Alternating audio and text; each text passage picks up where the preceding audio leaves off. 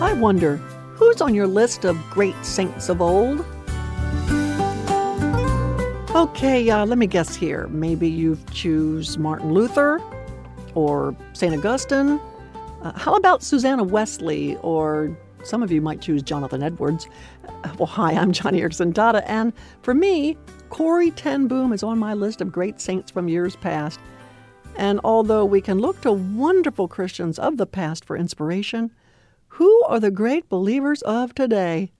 Uh, for that matter, what makes them great? Well, I like A.W. Tozer's criteria of a great Christian. Now, make note of this. He says, now listen to this the great in the kingdom have always been those who love God more than others did. Tozer goes on to say that the one vital quality which these great saints have in common is spiritual receptivity. Something in them is open to heaven, something which urges them Godward. They have a spiritual awareness and they go on to cultivate it until it becomes the biggest thing in their lives. Because according to Tozer, you don't have to be well known to be great.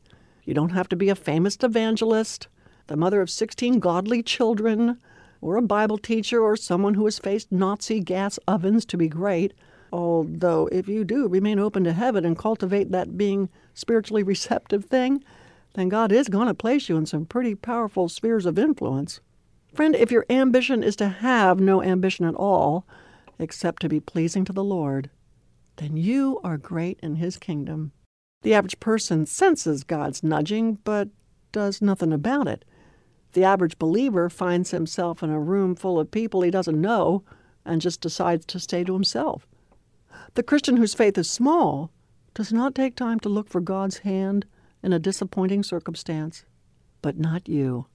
If you are spiritually receptive or have your mind set on things above, you are the one who is responsive in the situation God put you in and you develop the lifelong habit of always trying to see things from God's point of view.